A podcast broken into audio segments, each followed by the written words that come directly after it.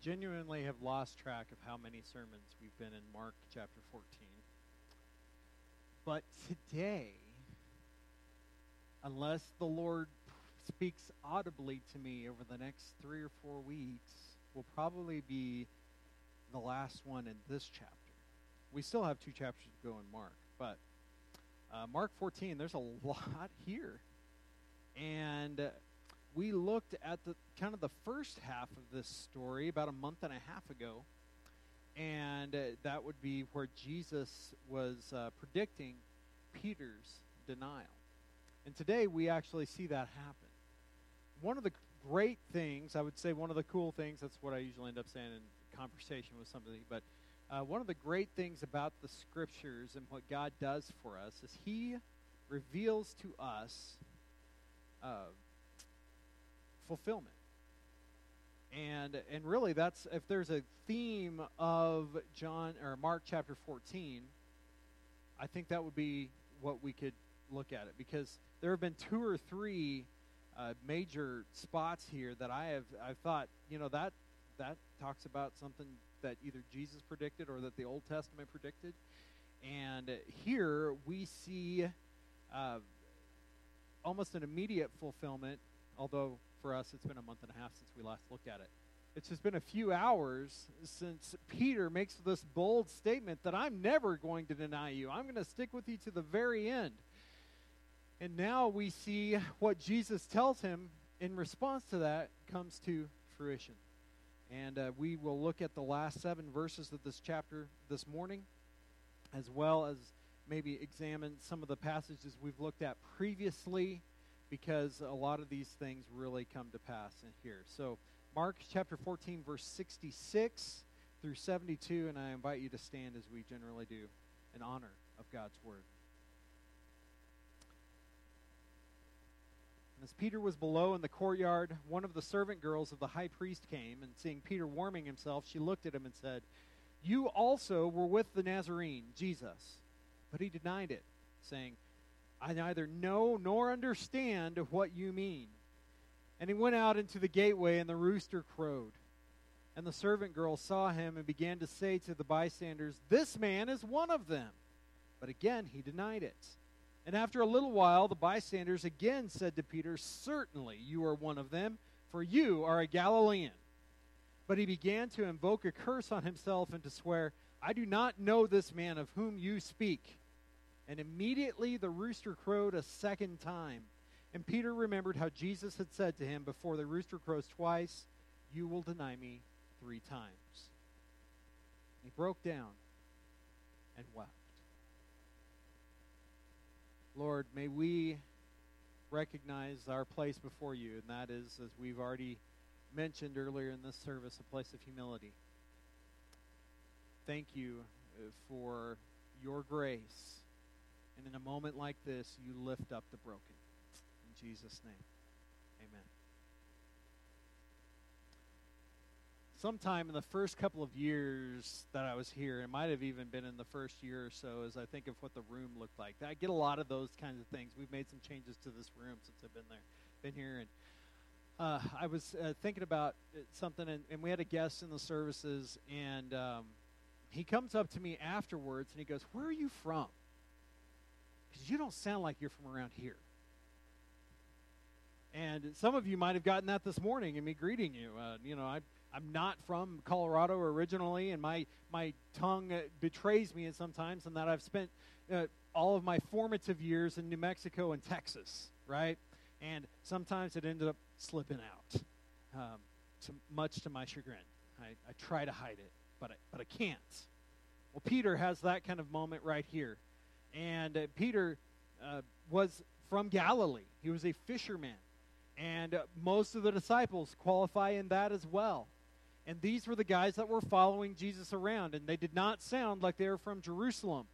And you know, I we've had lots of different accents speak from the pulpit. I I, I think of uh, our friend Dennis Bells, who's the head of disaster relief in Colorado. He grew up in Maine. He does not sound like he's from here. Uh, many of you grew up in the South and, or in the Southwest, as I did, and you don't sound like you're from here. But there's a distinct Pueblo sound, and most of you who are from Pueblo would say, We sound normal. I just want to tell you guys it's not spelled Pueblo.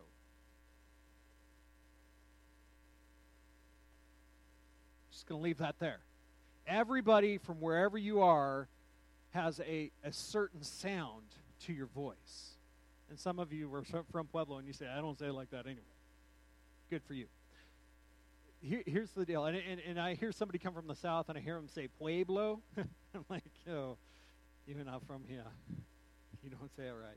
Anyway, um, certain ways we say things give up who we are and where we're from. And here we see Peter cannot deny who he is because where he's from is formative in the man that he has become and the purpose for which even Jesus has called him here. Is Peter a Jew? Absolutely. Is is he a but is he from Jerusalem? No, he is not. And he's followed Jesus down south and uh, here they are at this moment of absolute and utter chaos. Remember his his uh, his pris- his imprisonment, his arrest. It was the only person who was calm in the middle of all of it was Jesus. You have Judas who's doing whatever Judas was doing, right? You had the the Sanhedrin who just wanted him dead. You had the disciples going, "What's going on?"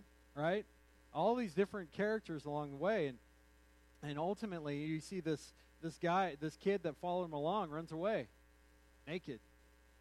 A lot of chaos and this calmness that is Jesus. And now we see two things happen at once. Remember, last week we talked about the first thing in that that happened simultaneously was the trial, the kangaroo court, where Jesus was tried.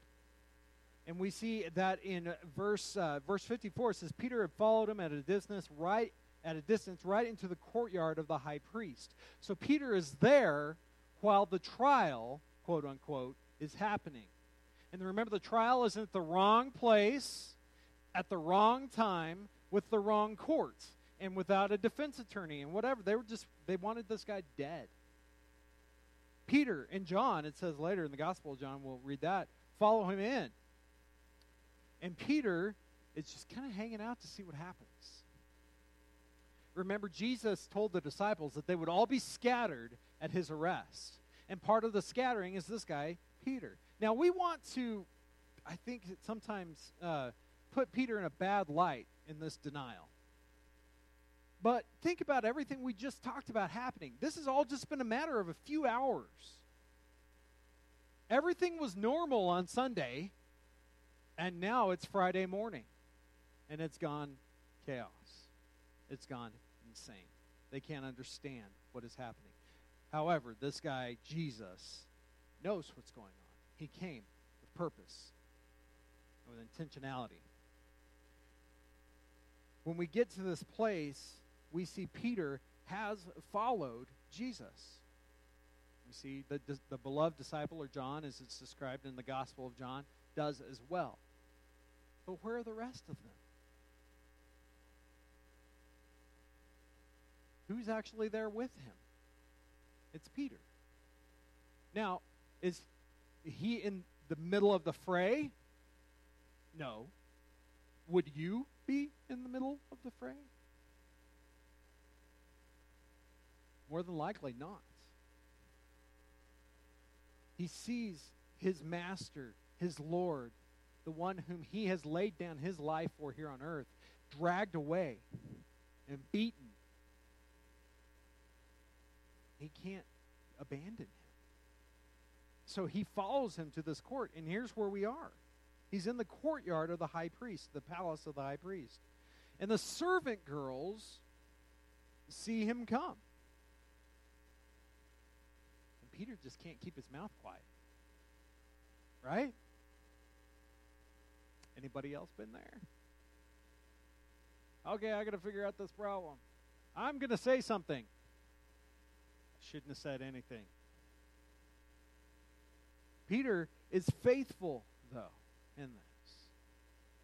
Peter follows Jesus to that point. And he says, I'm going to stick with you to the point of death. But then he faces the panic. when he's recognized. And he says, Peter's warming himself at the fire. She looked at him and said, You also were with the Nazarene, Jesus. But he denied it. Have you ever been there? Not necessarily in this exact setting, but you see something going crazy. Maybe you were a kid once. Oh, wait. We were all kids once. And somebody was doing something that you might have thought was funny, or you guys all together thought it was funny, or you said, let's try this. And then that one guy tries it, and mama shows up. What happens? I wasn't there. That guy did it. This is that kind of scenario, right? Peter is in the middle of this. He doesn't know what's going on. His best buddy's been arrested, gets dragged off. He hasn't abandoned him, he's hanging off at a distance. But then he gets recognized and he panics. And so before we condemn Peter, remember when you have been in his shoes. Because I think we've all been there at some point. When somebody's in trouble, we go, Oh, I didn't have anything to do with that. I don't know what you're talking about. You saw me here? That must have been another guy in a blue shirt with white, stripes. This is the kind of thing we see. He denies it. I neither know nor understand what you mean. He plays the idiot. Right? I don't know what you're talking about. I get that a lot. We bring something out, you know, as a parent, you get it a lot. Anybody who's raised kids, you know, well, I don't, I don't know it's good. Uh, that, that big boom you heard? Of, I, I don't even I don't even know what you're talking. What language are you speaking? You got an accent there. I don't understand. Right?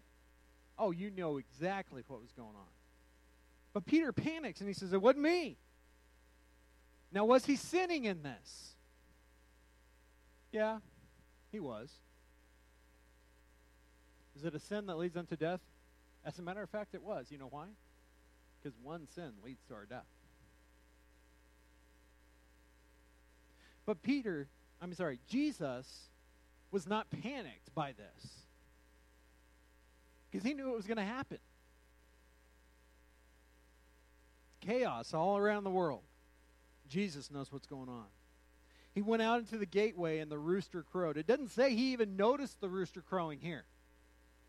But obviously he remembered it. You're, John Mark, the author of this gospel, it's believed that he writes this gospel from Peter's perspective. So there's some honesty here. As Peter, uh, you know, he, he was always a fiery character. No matter what, he was the guy who was making these bold declarations. Matthew chapter 16, right? You are the Christ, the Son of the living God. And then in the next, he says, Jesus, stop talking like that. And Jesus says, Get behind me, Satan. Right? He's the guy that's always up in Jesus' face. And Jesus calls him on it again, only it hadn't happened yet. Peter remembers though, that the rooster crows. And the servant girl saw him and began to say to the by- bystanders, This is one of them. Now, I, I drew the picture of playground duty last week, right? This is just like that. I know that. He was there. He saw him. He sounds funny. He doesn't sound right. I wish I could figure out, but I didn't speak, speak Aramaic or Greek, and so I don't know what that accent sounds like. But you could guess if you look from the, the furthest south to the furthest north in our own country, people don't sound the same. Sometimes you have to slow it down figure out what they're saying. It's one of them. He, oh, no, it's not me. He denies it. And he's kind of fades into the dark. But then he gets cold, comes back out into the fire.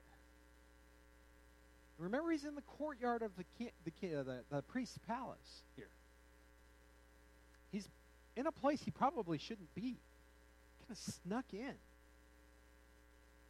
He says to Peter, Certainly you are one of them, for you are a Galilean.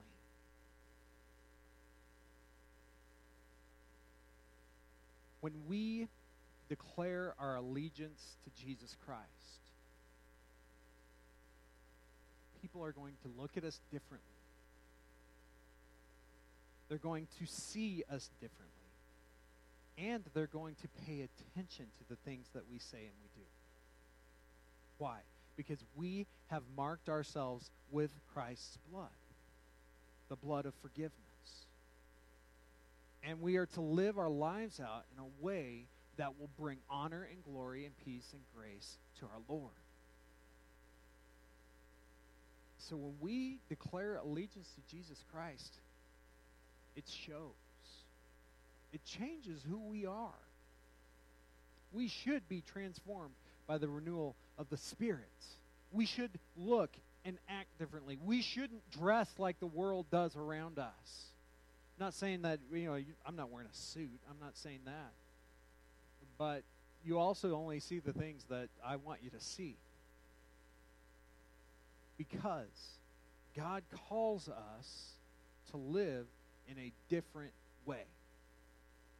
He calls us to bring honor and glory in our speech and in our behavior.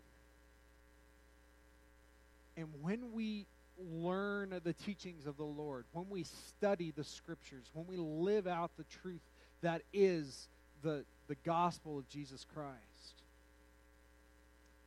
it's going to change us. Going to change what we look like. And, and hopefully, in a positive way. But oftentimes we come across, we just do, as we, we talked about in our Sunday school class this morning, but like the Pharisees, maybe like legalists. But what Jesus shows here, and we're going we're gonna consider this here in a moment, is not judgment on Peter for his failures. He shows grace.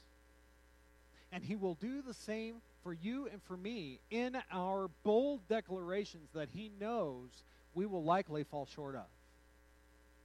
Because if we have trusted Christ as our Savior, chances are we, we've made that kind of declaration where I'm going to be faithful to you in the end of all things. And then later somebody, you know, pulls in front of you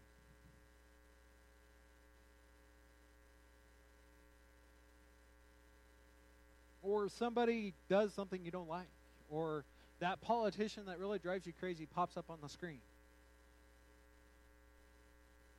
And all of a sudden, we look a whole lot more like the world than we do like Christ. What do we need at that moment? We need grace. We need Jesus. He began to invoke a curse on himself in, thir- in verse 71 and to swear, I do not know this man of whom you speak. Doesn't mean that Peter went into a, a blue language rage right there in front of them. It means, no way, this is not me. And then he realized Jesus predicted this a couple hours ago, and it just happened. Immediately, the rooster crowed a second time.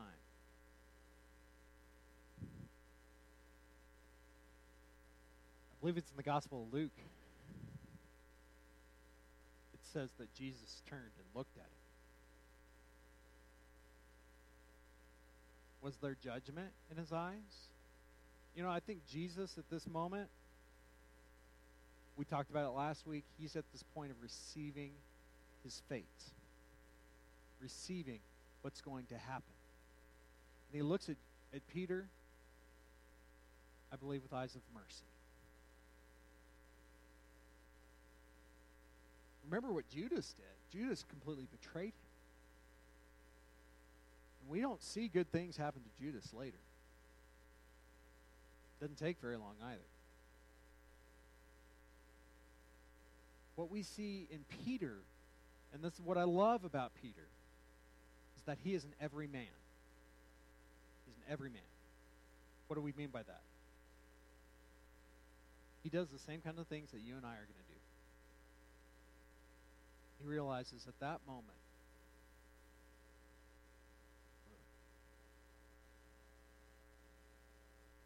had his love for his Lord diminished? No, I don't believe so. And really, as you continue on, if you look at further into the New Testament, we see the completed work of Christ in his resurrection. What does that do to Peter? Six weeks later, he's not hiding at the in the in, in the in the presence of a of a little girl.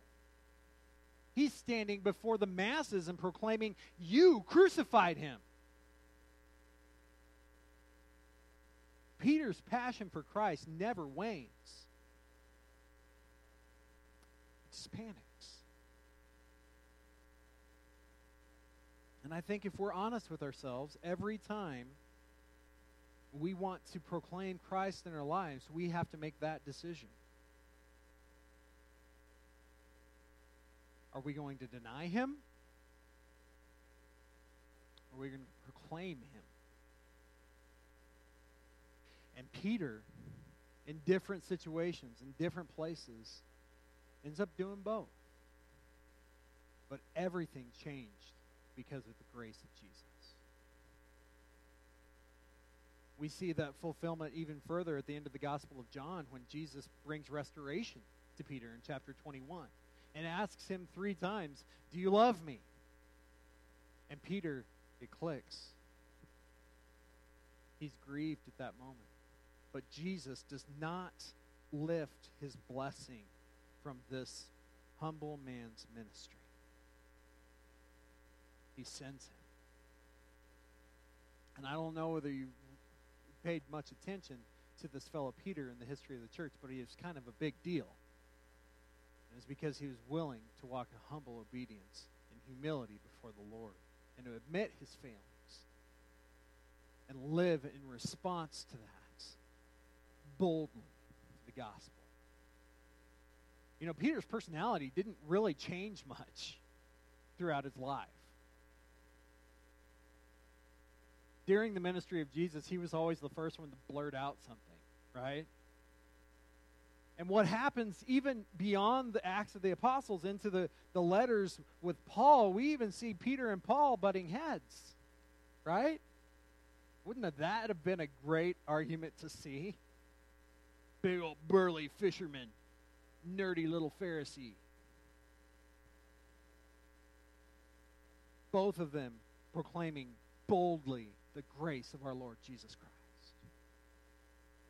Were either one of them perfect? No. They're forgiven. And they received that.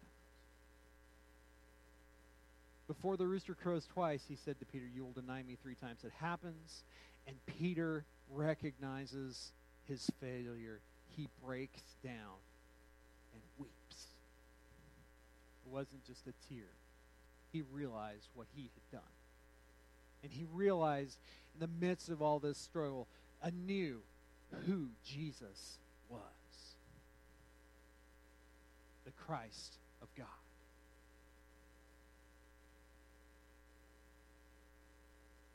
Jesus knows our every weakness, our every failing. But he still has open arms to receive.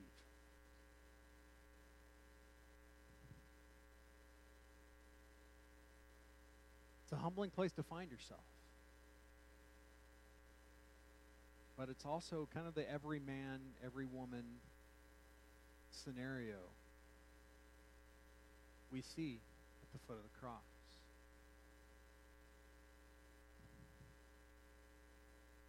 Jesus didn't say nice things to the Pharisees. He called them a brood of vipers. I don't know about you, but that's not what I say to my friends when I'm happy with them. I might say it. Usually I'm kidding. No, he he drove sinners out of the temple because it was to be a place of worship. And he calls us to, to drive sin out of our lives because our bodies are the temple of the Holy Spirit to receive that holiness and live in a way that blesses Him. To prove to the world the redemption of our souls. To work out our faith with fear and trembling. To run the race as to be won. Going back to the Olympics, I, we watched those swimmers last night. Dude, I, I am not a swimmer. I think those people are half fish. Yes, there is talents, but beyond talents, there's that skill that is developed through discipline. How do we end up looking more like Jesus? We have the gift of the Holy Spirit in our lives. We have redemption, that receiving of salvation. But it's through the disciplines of studying His Word, through prayer, through Scripture memorization, through sharing our faith, to tell others about what happens to Him, that we are purified, that we are grown, so that, that we can see Philippians 3.14 come to pass. That we would run that race as though we were going to win. Right? Many of us, we realize, we, we, we live our faith like it's Christmas morning. I put it on my wish list and I got the present. And now I'm just going to sit around and enjoy it. That's not the purpose of our salvation. It's to sit there and just wait for it to happen. No, we're the purpose of our salvation is that we would give others the same gift we have already received. And that's what Peter does here. He receives the mercy of the Lord. And upon his resurrection and ascension, he goes and proclaims the glory of Jesus. The fulfillment that is Peter is entirely present because of the mercy of our Lord. And he wants to give you that same gift. And he w- desires for us to live with that same boldness that Peter lived. That those in our lives would know of the mercies of the Lord. Can you think of Peter? If you go into Acts chapter 2, you see him making this bold declaration just a few weeks after this happened. And he is bold in his, his proclamation of the risen Savior before those who killed Jesus. Imagine what's going through his mind thinking back to this moment. I don't think it's a moment of timidity. I think it's rejoicing in gratitude. Jesus saved me. You know what? He can save you too. No matter where you have been, what you are doing, what mistakes you have made, and what mistakes you continue to make, Jesus is the Savior we need because He pays the price for that sin. It's by His blood that we are forgiven, it's by His resurrection that we are redeemed. we sang it this morning, such great songs of his his uh, his penalty for our sin. But he doesn't want us to sit there and, and continually grieve. Yes, we need to grieve our sin. We need to realize that we are sinners. But he calls us to rejoice in the hope of our salvation. To live our lives is a blessing. Where do you fall today? Have you trusted Jesus for that gift? He calls us to take steps. He calls us to trust Him. He calls us to follow Him and follow Him in baptism and then follow Him in this world and proclaim His good news to those who, who would listen and even to those who wouldn't listen. And to love the way He loves.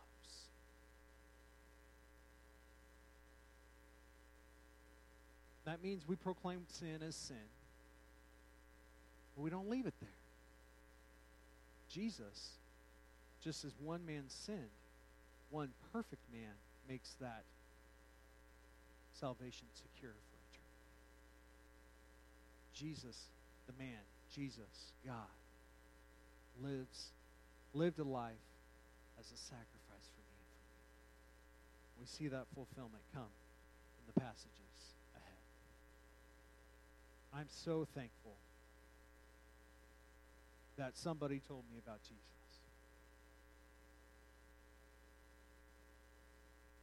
Let's pray.